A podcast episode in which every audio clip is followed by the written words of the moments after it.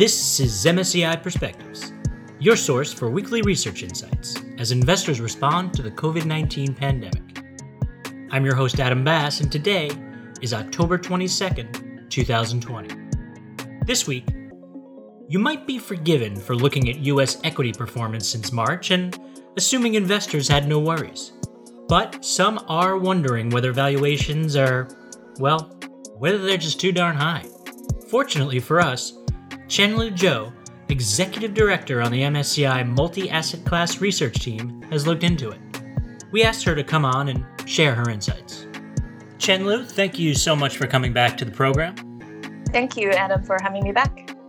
When we spoke to you back in early September, toward the end of our conversation, we, we talked about what was the seeming disconnect between economic data, how the economy is doing, and the performance of the stock market.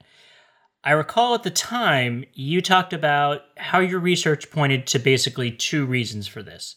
The first was very low interest rates, and second, interestingly, was what you called a lack of fear on the part of investors. Not not that they weren't scared about the virus or what would happen to the economy, but there was a confidence you pointed to that the stock market would be supported.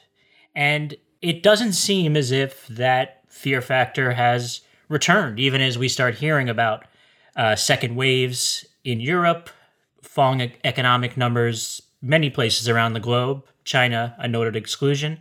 So I, I guess my question here, buried in all of that, is how did we get here? Can you, I guess, walk us through this market rebound over the last seven months?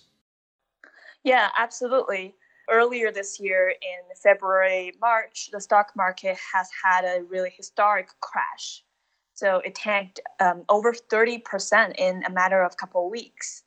And in the middle of that crash, um, we here at research team did a study trying to understand how we could explain that crash. So roughly speaking, the idea is that market crash can be attributed to either a really bad economic outlook or some panic in the market. So we developed a range of scenarios that at one end of the spectrum, all the crash is attributed to the bad economic outlook. And at the end of the spectrum, it's completely due to panic. And in one of the scenarios, which kind of resembles the consensus economic forecast at the time in March, um, which is a recession quite similar to that we had in the financial crisis. And under that scenario, we um, believed that the market had a chance to bounce back if the investors were to become less panicked. Seven months later, that seems like the scenario that has happened. So that's kind of the background. And that said, according to some traditional valuation metrics, the valuation right now seems really high, and we haven't seen such levels since the late 1990s. Adding on to that, a lot of the recovery in the market price has been driven by tech stocks, and that makes a lot of the investors quite nervous. A- absolutely. I mean, high price to earnings ratios, tech stocks dominating the market, definitely starting to get some late 90s deja vu here. I'm wondering should I dust off that Backstreet Boys CD or is something different going on here? Right, right. Um, so let's take the example of one of the popular valuation metrics um, called the CAPE as an example. So that's a valuation measure developed by this e- economist called Robert Shiller. Uh, which basically tells us how many multiples is the price compared to a rolling average of the stock earnings. So the CAPE is at about 30 right now. And that's a level we have briefly seen right before the pandemic. But the last time the market has sustained such a high level of CAPE was actually back in late 90s and early 2000s. Particularly right before the dot com bubble burst, uh, that CAPE value has topped 40, so even higher than it is now back then in the late 90s, uh, we were in a booming economy. And even then, the Federal Reserve Chairman Greenspan called it an irrational exuberance. And th- that bubble eventually burst. Whereas right now, given that the economic outlook seems much more dire, it is very reasonable that people are skeptical about such high valuations. Right, and that's really the question that you came out with with this latest round of research. Is this rally sustainable? Now, I know you don't have a crystal ball, but you do have some very intricate tools at your disposal, models, as you mentioned earlier, that can look at different scenarios and estimate different outcomes. So let's spend some time talking about the model you used this time around and how it works on a high level, of course, to help you uncover some possible explanations for what's going on right now. Sure. Yeah, we use a model that um, connects the equity prices with macroeconomic variables through what we call a discounted cash flow framework. So the idea is that the equity prices are determined by two broad categories of components. One is the cash flow, and then the other is discounting. So cash flows are closely related to the stock earnings and just the um, overall size of the economy. And discounting, on the other hand, is tied to risk free interest rate and an equity risk premium. Okay, let's take that down just a level if you could. Maybe Econ 101, Stock Market 101 type of explanation. The cash flow part you mentioned seems very straightforward earnings, overall economy, but I'd like you to spend a little more time on the discounting portion. Can you break down the risk free rates, equity risk premium part of the framework? Yeah, absolutely. So, the way uh, we can think about the discounting part is how much of return is required by the investors when they invest in equity. And the reason why people typically break it down to risk free rates and equity risk premium is because risk free rate is what you can gain almost you know by the name of it risk free you can buy a government bond and gain such yield. And then mm-hmm. on top of that an equity risk premium is what the equity investors would require in order to take on more risk by buying equity.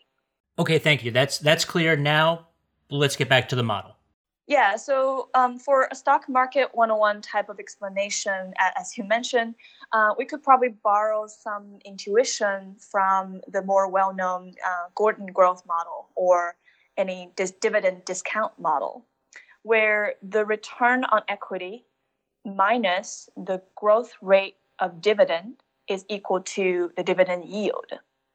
And to take that step further, um, as we br- briefly mentioned earlier, we can separate the return on equity to risk free rates plus the risk premium for equity. Now, our model generalizes the Gordon model in several ways, but the basic idea is very similar. So we can back out the implied equity risk premium from the market prices based on our model expectation for future risk free rate and the growth rate assumption. Okay, so in either case, trying to measure the equity risk premium going forward. What did the model show?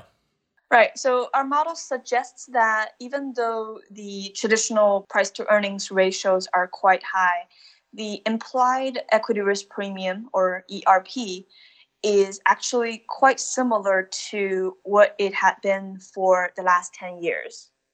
This is actually partly due to that the real interest rate is at a historical low level, and right now that's about um, negative 1. And also, according to the Federal Reserve, that is a level that is expected to sustain for the foreseeable future. And that is a key difference between where we are today and in the midst of the dot com bubble, when the real interest rate were about 5% higher than they are now. Okay, so if I'm following you correctly, even though valuations, as measured by PE ratios, are definitely high, implying large amounts of risk, the risk premium the amount that investors are being paid to take on that risk or demanding, in another sense, to take on that risk, that hasn't really shifted. Is that correct? Yes. And that seems like a lot less pessimistic a view than we've seen from some other analysis of, of the markets. It's it's almost politically correct in a sense to be pessimistic. So, Chen Lu, how would you answer someone who said that the outlook described by MSCI, well, it it's just too rosy? Yeah, I think that's definitely a healthy debate that uh, we have out there, and I have two thoughts on that. One is uh, we we want to recognize that we are in an unprecedented era of very low interest rates. So even though the PE ratios is indeed very high, we shouldn't lose sight of um, how much of that low yield environment has done to prop up the prices. So, with that said, I would stand by our model that this valuation level isn't that crazy given how low the yield is. On the other hand, the equity risk premium is only one part of what constitutes the total expected return. At the end of the day, investors care about the total returns, which also include the risk free rate part.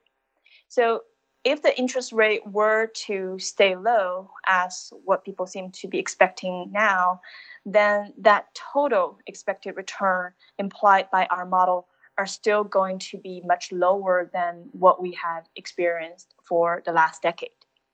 So, still rosier, but you are seeing some possibilities of darker skies. I think that's a that's a good way to say it. Yeah. Chen Lu, we appreciate you coming on to offer your insights and as this continues to play out, we would love it if you would join us again and offer your views. Absolutely. I look forward to be back. That's all for this week. Our thanks to Chen Lu and to all of you for joining us. Remember, it takes just a moment to subscribe to the podcast, leave a comment, or share with a friend.